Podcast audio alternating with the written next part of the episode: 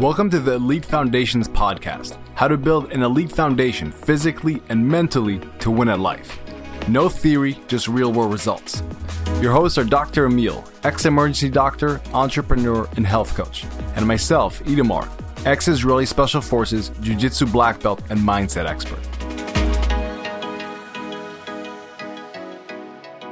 Welcome to today's episode, guys. Today is the last episode of season number one, and we're going to be doing something a bit different. I'm going to be asking Emil certain questions that I still have after everything he spoke about, things that I'm still curious about, and vice versa. And it's going to be, we think, a great way to recap the season and kind of bring it all together and fill out any gaps that still exist. Emil, let's get started, man. The big question so i've asked a lot of tactical questions over the season a lot of kind of little practical things of how to apply this. And obviously i've gone through the arena mindset accelerator myself where i had the opportunity to ask a lot of questions. So this question is kind of a little bit meta maybe. Um, so what is the difference between this what you do the mindset accelerator and just your general uh, philosophy and therapy, conventional therapy. Because also you've had therapy, so you know that you you've got this firsthand experience of both. Okay, so that's a really interesting question in a question. So there's different modalities of therapy. The therapy I went through was very results oriented. So again, like the context of it, so I for anybody who doesn't know the story, basically what happened when I was working undercover abroad, um, somebody who I thought was uh, acquaintance turned out to be an Al Qaeda operative who tried to kidnap me. I had to leave the country within a couple days after we figured that out, and it was a very very close call, and that me some with, with some PTSD. And I ended up being able to pair with the head of psychology of the Mossad, and the reason I'm saying that's important is because he's not somebody whose job is to help people feel their feelings or really kind of just get over it or just be able to live with it. His job is to really be able to get people to a place where they can go back in the field, for example, and be effective. And that's a very different kind of psychology as opposed to just giving somebody peace with a certain thing, a certain trauma they've been through, or certain issues they've been through. It was all about effectiveness. So honestly, a lot of my processes, they're all based on an effective outcome. There's a goal in mind. It's not that we're saying, okay, you just have this issue, we just want to talk about it and make it feel better. We're saying, no, no, you want to get to a certain destination. Let's figure out what's going on in your mind right now that's making you ineffective in getting towards that.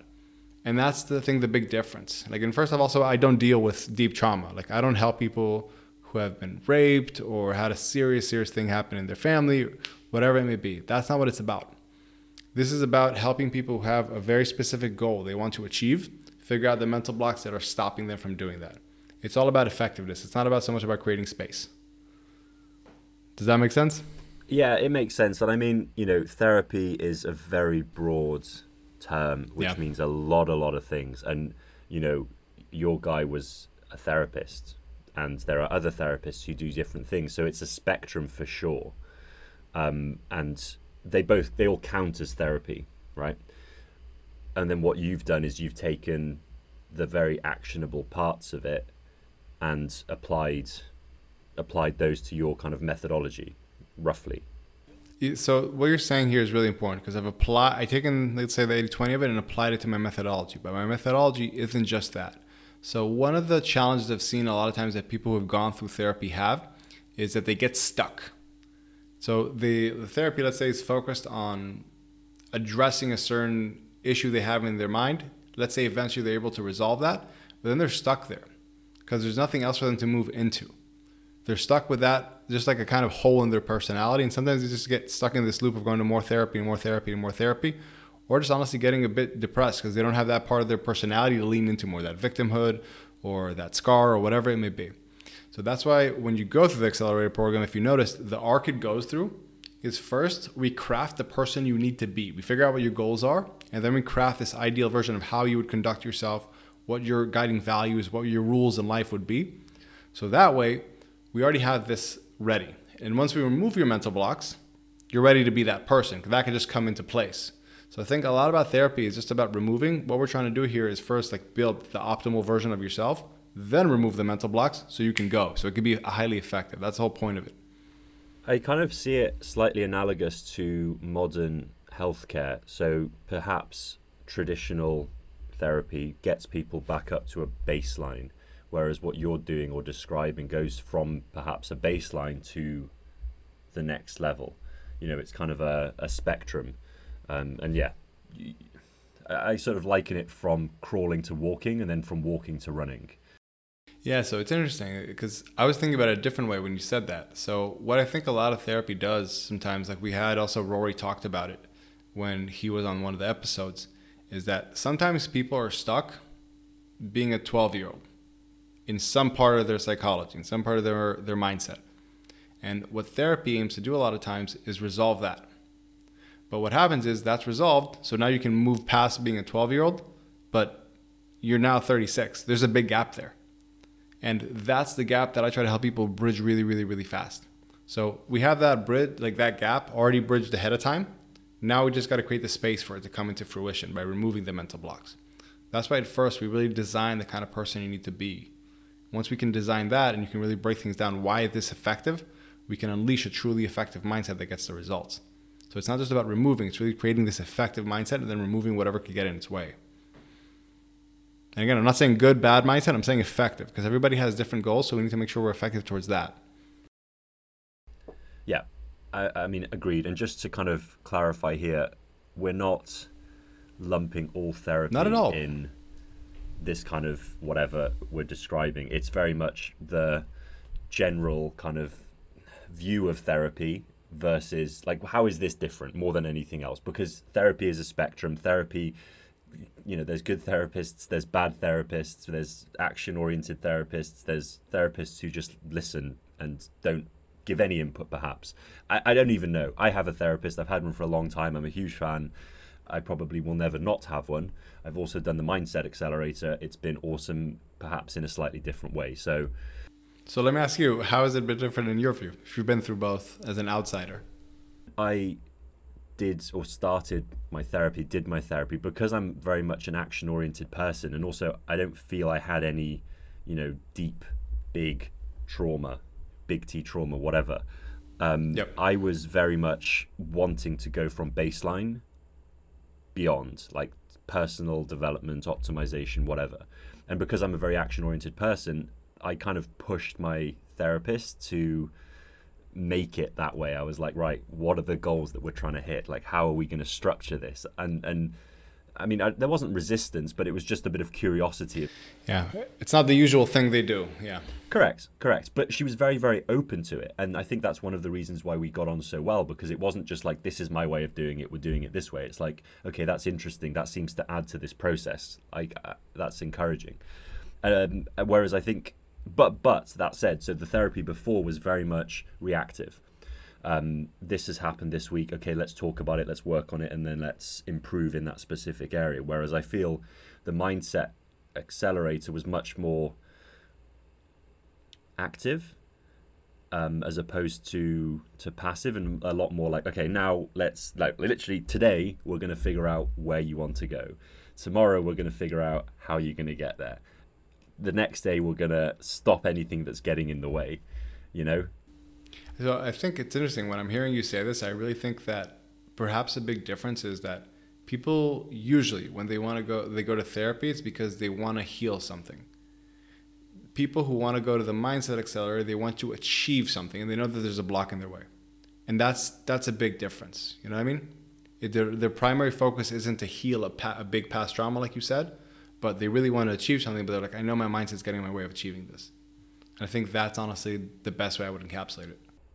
Yeah, yeah, that's interesting. I mean, I, am trying to think how that uh, that applied to me, and I think I wanted to heal stuff to achieve stuff because I knew there was stuff which was I didn't know what it was, you know, stuff which was baggage like even minor things like day-to-day anxieties and stresses about interactions and things and that's what i wanted to heal in air quotes to then advance to the next level because i was like this is taking up bandwidth so yeah you wanted to resolve it so you could advance that's what i said like we're not we're not here to heal we're not here to completely remove we're just here to resolve it to a point where you can advance because that's really what the people want the people that come to me anyway want Yeah, yeah, for sure. But we never set a, a future marker of, of kind of okay, that's where we're shooting for, which I feel we kind of do on day one in the accelerator, right?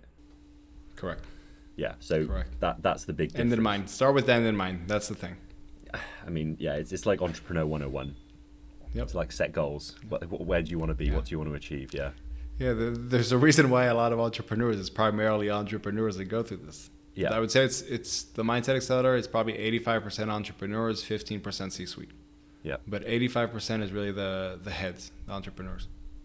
Yep. Yep. Yep. So did I answer your question fairly? Yeah, I think so. I think so. I mean, it, I think it's a, you know, as we said, it's not hard and fast, but that's a very good insight into some of the potential differences and why you would potentially uh, go for the mindset accelerator alongside or instead of therapy, or why you might go to therapy instead of the mindset accelerator in certain cases. Or do both? Like honestly, one of my clients now who's seeing the fastest progress is doing both.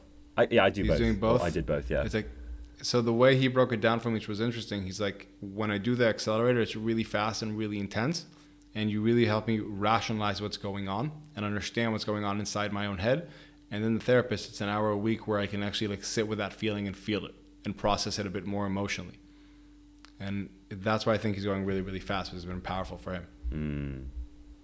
So do you want to go for your question, or shall I do my kind of follow-up question first, and then we'll start talking about making gains? Uh, all right, let's let's do my question. Let's do a ping pong. So, here's the thing: a lot of the season we'd be talking about fat loss and optimizing for aesthetics. Let's say I don't care about that. I'm good. Like I'm comfortable where I am aesthetic wise. But what I really want to optimize for is energy. Like I enjoy doing stuff. I enjoy being able to have more go in my life. What should I? How should I optimize for that? What should I focus on that? How can I focus to make that much better?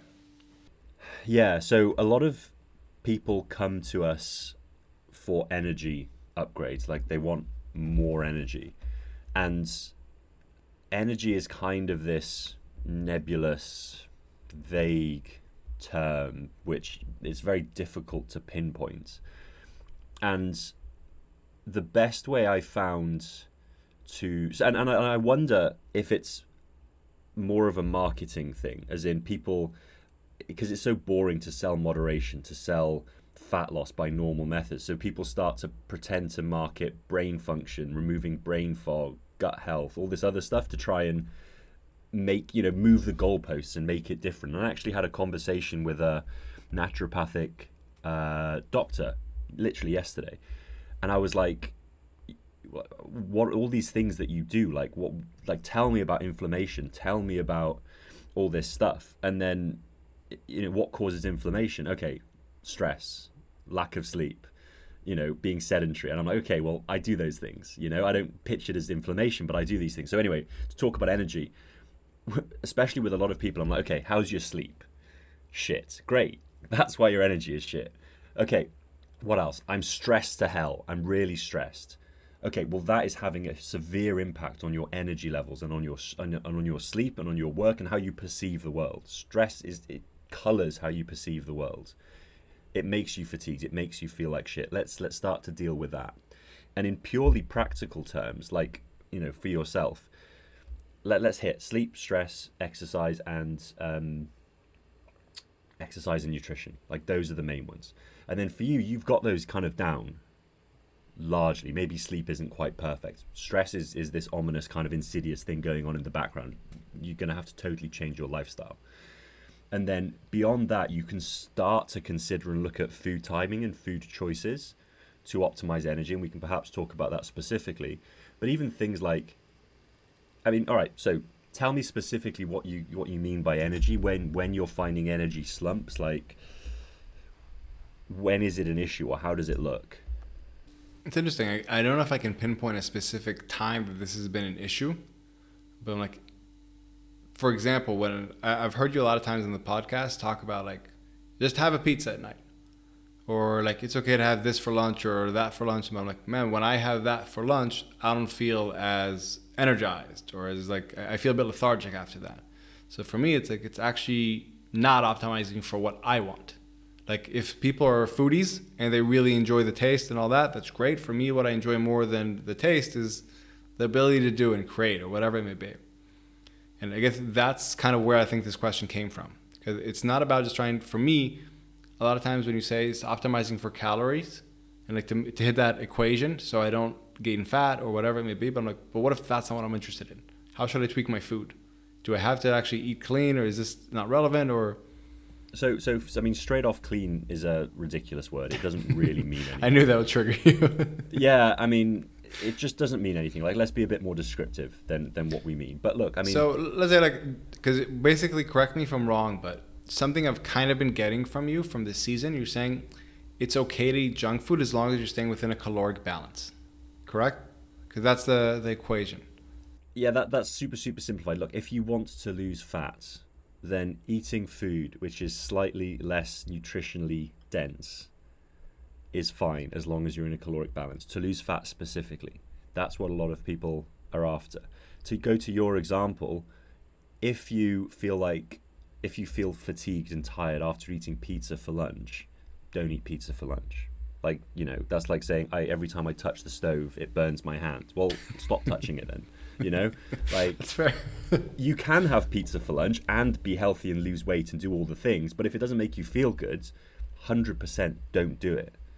And I'm the same. Like I don't have I keep my day super super light so I can stay switched on and and sharp the whole day and then in the evening I eat my pizzas and my ice cream and yeah, I get tired afterwards. Freaking great. It's time for sleep. bed. yeah. Okay. Perfect. So you're saying that's honestly like the the root of that question as far as nutrition. During the day, eat. Nutri- I'm not gonna say clean, nutritionally dense foods.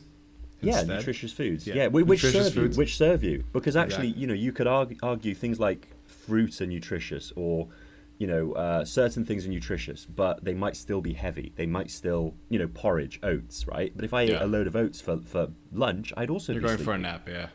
Yeah, yeah, Okay. for sure. So this is where So just about meal times. anything. That's what you meant by that. Like different meals, different times.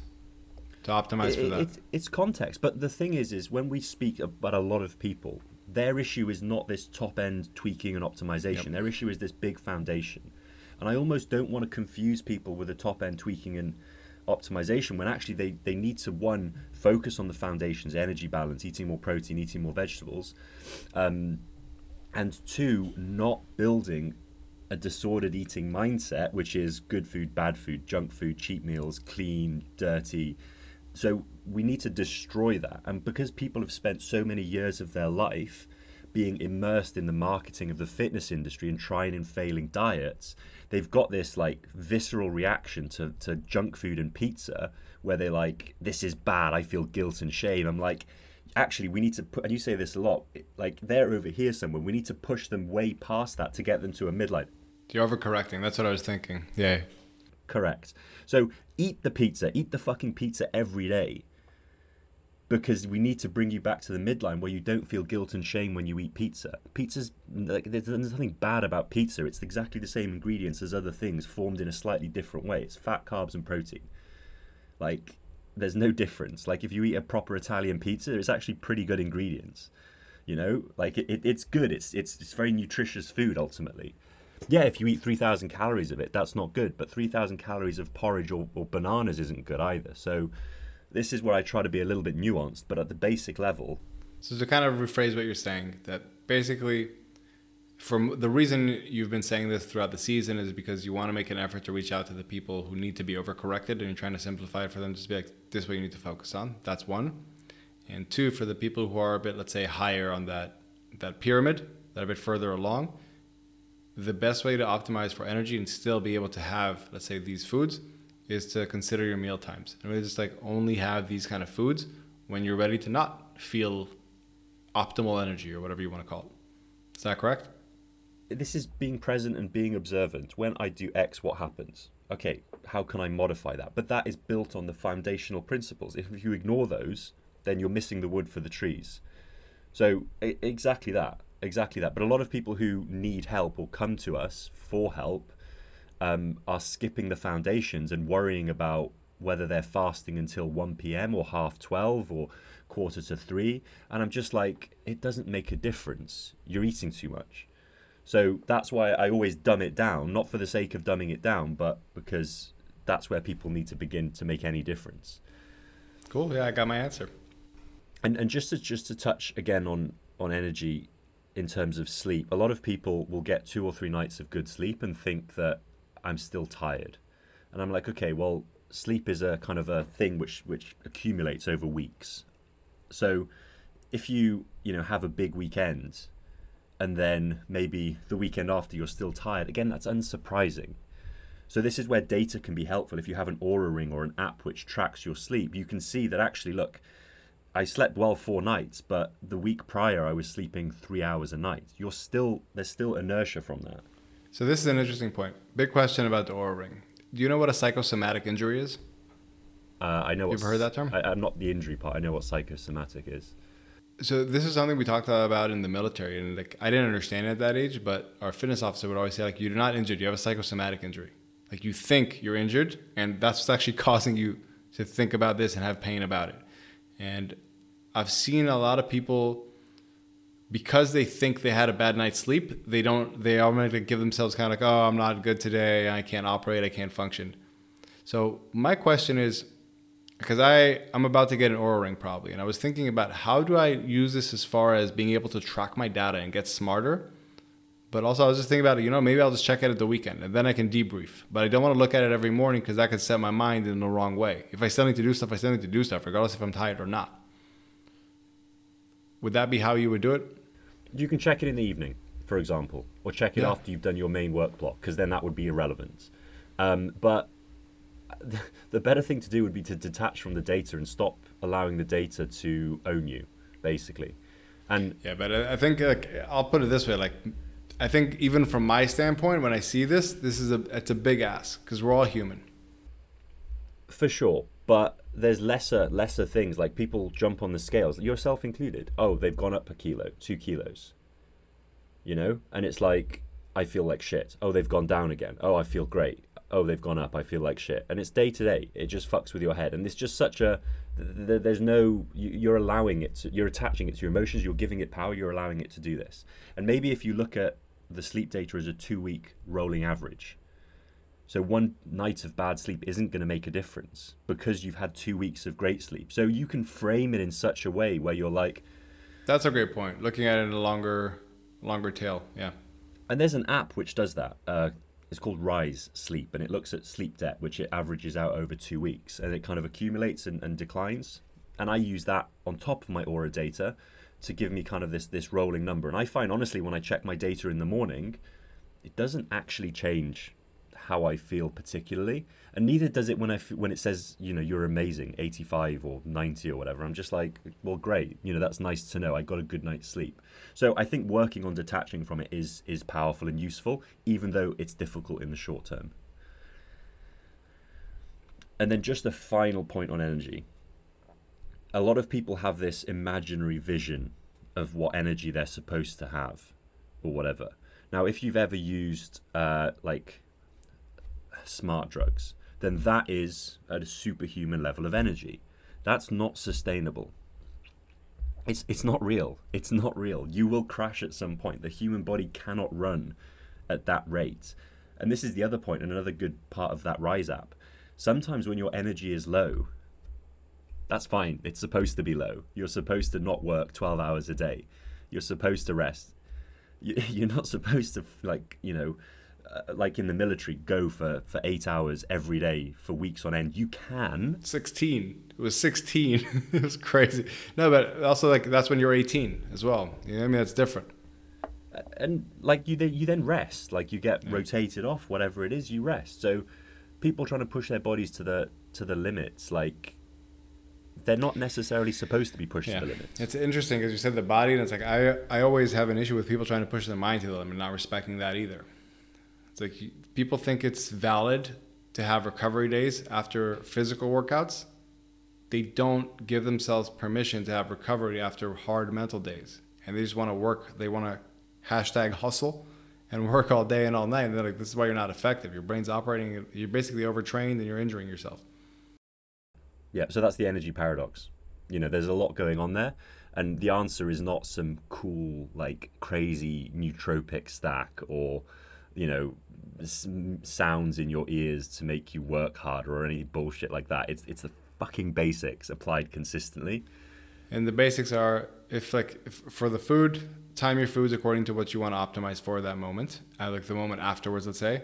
And sleep, mostly from what I'm getting from you, is look at it as in a bigger picture, not just this night, but look at it this week, this past two weeks, and that'll give you a more realistic picture of things. And, and, and just sleep enough. You know, the number of people, if I look at two weeks and say, how many of those nights did you sleep seven and a half to eight hours? Sleep, not in bed, sleep. It's really fucking hard. Not many people. So I'm like, okay, there's no point in even talking about anything else until you can nail this. This is 90% of the equation. And, and stress, like people are super stressed. It has such a significant effect on life. Even if you don't feel stressed as an entrepreneur, I promise you you're stressed. I had a friend, he said, I just laid off 130 people. How do you feel? No, I feel fine. You don't feel fine. like, whatever you've managed to suppress or, or whatever here, like, you're stressed. Like, you are. So, there's a lot going on in it, and it's usually not this top cutting edge, like, minute adjustment thing. It's like, just, just go back to basics. Cool. All right. Do you have your next question? I do, I do, and it's kind of a follow-on from the last one. Um, so we, we, can talk about it. Uh, with when we've we've touched on this with the therapy versus the mindset accelerator. What is the process of taking action, or actually making a difference to your life? What what's the process of taking that theory, and actually leveling up because a lot of people do a lot of things which feel good but nothing actually changes apart from this brief ah i feel nice but nothing changes in their lives so what's the difference i mean we've kind of touched on it but how do you how do you make people take action okay so the way i break it down is there's an action equation on one hand there's let's call it your level of desire or motivation you subtract from that the level of resistance you're facing, and that will determine if you're taking action or not. Simple equation. Now, the resistance that we're trying to subtract is both internal, and that's really what I boiled down to a lot of times people's false beliefs that cause them to stagnate, and external, which is what you talk a lot about their environment, environment design, and all that kind of jazz. Now, the way to make this very easy to remove the internal resistance, internal friction, is first, eh, like we said in the in the earlier question, is to boil this down into a very tangible way to say, okay, who am I actually trying to be here? So you have clarity in that. Because if you don't have clarity on who you're trying to be and how you're trying to act, anytime there's a little bit of fear, you're like, well, I don't even know if this is important for me to do this action, so I'm just going to run away from it into this fear. So like you said, you really want to break down what you're trying to achieve in life, why you're doing this this whole thing that you're doing. What's your guiding, what's your north star here? And then you can break that down into very tangible goals. And then you can say, okay, if somebody else had already achieved these kind of goals, what must they have valued in their life? Is it authenticity? Is it courage? Is it intentionality? Is it audacity? What are those things? Go just to jump in there because this is the this is going to be the crux of it. A lot of people have values, right? And very few people. It, these are uh, you know courage, great. That that's a nice uh, you know integrity, great. So it's going from those abstract concepts to actual real life movements. So so I'll say this. Before I even get into that. I think most people have values that are irrelevant and ineffective towards their goals. Most people like you if somebody just asks you what are your values? and you just say oh these are the things that i'm attracted to. I value kindness. I value this. It's like great. But i'm asking you what would lead you towards your goals? First off that's a difference. Now after you have those values what you have to do in a very very practical level is boil those down into rules and say which like three rules per value if i lived it out and it was just a binary did i do this or not will make it inevitable that i would have lived out this value and again, if you live out your top three values, it's pretty inevitable that, or not inevitable, but you give yourself the best chance to achieve what you want to achieve. And that's how you boil it down and make it super practical. You take it down into specific rules. So, for example, if authenticity is one of your big things, then a rule that you have to follow by is like when I'm feeling like I'm not speaking my truth, I speak up. That's a rule. And we can put this on a tracker, Emil. And we do, and you saw this. We put this on a tracker and we tell you, okay, every week, look at these rules that you have. You have your three of top values that you need to be able to live in order to transform into the kind of person who achieves what you want to achieve, and it's effective and it's pragmatic. You have these nine rules. On the bottom of them, give me a score of one to 10. How can you improve this next week? Why didn't you get a 10 here? Why didn't you get a nine? Where are we? That's the way you make it really pragmatic. And then when you also remove the beliefs, it makes it people makes it much easier for people to actually take action. Yeah. So I love this because it's essentially an extreme level of personal accountability and responsibility for the outcome. Mm-hmm. And and beyond accountability, it's intentionality. It's intentionality followed by accountability. That's where I think the missing gap is. A lot of people want to be held accountable, but they don't make the effort to be intentional about what do you need to be in order to like optimize the most effectiveness of getting towards your goal. That's why I call it. It's not about creating a good or bad mindset, like how you say it's not healthy food or clean or not. It's about is this an effective mindset? Is it effective in getting you towards where you want to get to? How you think and the rules you live by, how you view the world. And and to to just kind of jump in there because the word effective is is an interesting one. You can be effective at being happier, at being at peace, at being whatever else. This isn't just about being more effective at becoming a multi-billionaire you know? And it's whatever your goals are. Exactly. It's whatever like that is the thing. Exactly. So i mean just that's what i'm saying. I'm widening the spectrum of this. It's not just because a lot of entrepreneurs their goals are certain you know to be more effective at business at, at life. Um, and but th- that doesn't preclude i want to be more effective at being happy. And that's that's what my values were yeah and, like, and you saw as I accelerate a lot of people say i want to be effective in life. I would go okay explain to me what that means.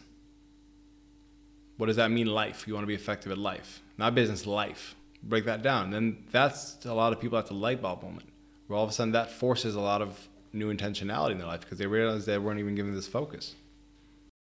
Yeah that that's the big difference i think and that's the bit that the vast majority of people never do. I mean one set the destination P- very few people do that it, it is almost comical if it wasn't so tragic um, to then correctly define their values according to that person who they want to become. Because actually, what you were describing, the things that you value right now, are assuming that there's nothing to improve. It's like you're not you. It's like uh, I'll put it. I'll put it in a very black and white term, just for the sake of clarity. If you're not exactly on the right trajectory towards where you want to get to in life, the things you currently value are probably not the ones that will get you there. That's just the reality of it. And that's the recognition you have. Like if you're not exactly super happy, say I'm exactly in the right place where I need to be and I'm exactly in the right trajectory, your current values are probably irrelevant. And that's something you need to ask and, yourself. And as an example of that, one of my previous values before I was Itamar was uh, growth. It was growth. And I thought, yeah, I'm good at growth. Growth, I like growth. Growth is good. And that, you know, Itamar challenged me and said, maybe that isn't one of your values. That's just what you're good at and what you do. And actually, when I dug down, growth wasn't my issue. I was fine with growth. My issue was that I was it was uncontrolled growth for the sake of seeking validation and filling a hole. So actually, I was on the wrong trajectory because I was valuing the wrong things, even though it was a very noble value which resonated with me a lot. And you were getting a lot of feedback from it. Your bank account was growing. It was very tangible feedback. That's the danger. What you're saying about entrepreneurs is that bank accounts and numbers are very tangible things. Emotions, happiness, fulfillment, pride, less tangible. That's why it's challenging to to lean into it. And and then that's what I eventually did when I when I re evaluated um, and, and figured out some new values, but the values were much more aligned with with achieving happiness and peace and, and what I actually wanted in life more than just an you know infinite bank account. And growth is still a key part of my life. It's just tempered and constrained by things which are actually more important to me. Um, it's funneled so yeah. in an effective way towards what's actually important, not just in an effective way to mask up things you don't want to you don't yeah. want to feel. Yeah, yeah, exactly. And and so this is the key part of the question, which you you know you've answered, but just to the last little bit, which I don't want to get lost, is that just then very intentionally removing the the blocks and beliefs which are stopping you from getting there. So yeah, the key through all this is intentionality. Intentionally define a destination, intentionally define the positive actions that you need to take to get there, and then intentionally remove the things that are blocking you. So just give us, so I suppose, a high level summary of just that process of removing the blocks. Again, practical. So removing the blocks. The the practical thing is so I'm like I've said before, I'm not a fan of this positive uh, or limiting beliefs or all that kind of stuff. I don't think it's necessary most of the time. Most of the time you can really just flush out what are certain beliefs that you hold that you feel are kind of getting in your way. Forget about if they're limiting, they're positive, whatever. I don't like that language. And then all you need to do is really ask yourself, is this actually true? Is this relevant for who I am today, the skill sets I have today, the kind of person I am today? Or was this even not true back then, but just through my lens of a younger self or whatever it may be, that's how I chose to think this is how the world works. And just challenging some of your core assumptions in regards to business, in regards to relationships, in regards to yourself and who you are and what you're capable of. Sometimes just that awareness, it's like in the end of the movie where you all of a sudden see the monster and it's not as scary. It's the same thing. And like without getting too in depth, I think that's a big part. Just bringing awareness, man, it's half the battle. So identifying the beliefs that you are assuming are true, which aren't necessarily still relevant. So just flush out some things you believe are true and how you see the world. Again, I'm not going to go into prompts and all that here, but if you were to flush out all the things you think are true in the world, and then you stress test them and ask, is this an actual truth? Is this science? Is this just how gravity is? Or is this a way that maybe I picked up on something and I decided to believe this because of how I view things in a certain light? You'd be like, wow, a lot of stuff I hold actually isn't true. That's crazy. And that's freeing. I suppose, I, I don't know, a crude example, correct me if I'm wrong. My parents think investing is risky, you know, so they won't invest. And if you actually stress test that, like, you know, it's not necessarily as true as they think it is. It's something that they could perhaps rejig. I mean, would that be? I would say I would say a bit like a easier example to understand that's also been relevant to a lot of people. Some people grow up in societies where they believe that trying to make a lot of money is greedy. And then you just say, is that absolutely true? Does somebody have to be if they make a lot of money? Can they also donate a lot? Can they also help a lot of people? Is that a greedy behavior? You're like, well, I guess that's not a black and white statement. Like a lot of these beliefs that we have, they're black and white statements. There's no context to them. Like how you're saying investing is risky. That's a black and white statement. It's, there's no context. Once we add context and we see a lot of these things also, they, they lose all their power in our minds. They lose that constraint that they hold. I, I saw a, a video by Hormozi and he says, We're all very open minded to changing our beliefs except for the beliefs that we think are true. Yeah.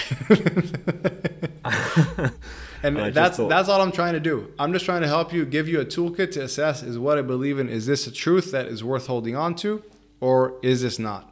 And that's it. I'm just trying to free your mind.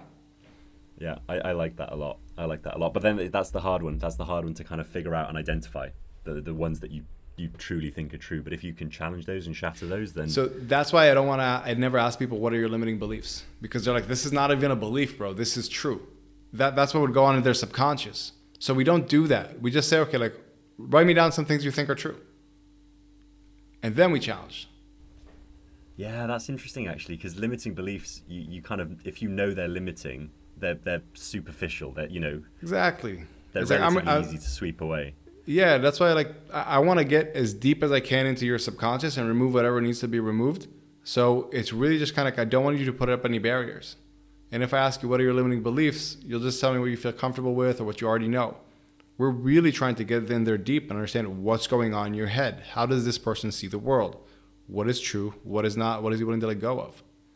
And that's why you saw like we just first flushed out all your beliefs, and then we didn't ask what is limiting you.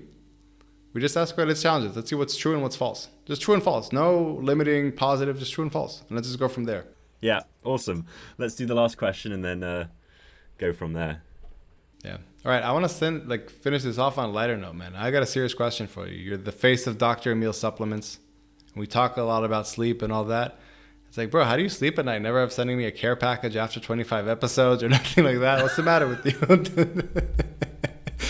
I've got nothing. I, mean, I, don't. I don't understand this. Explain this to me. You're supposed to be this you, ethical you, person, this giving person. Like, what's up? Ever tried sending stuff to Thailand?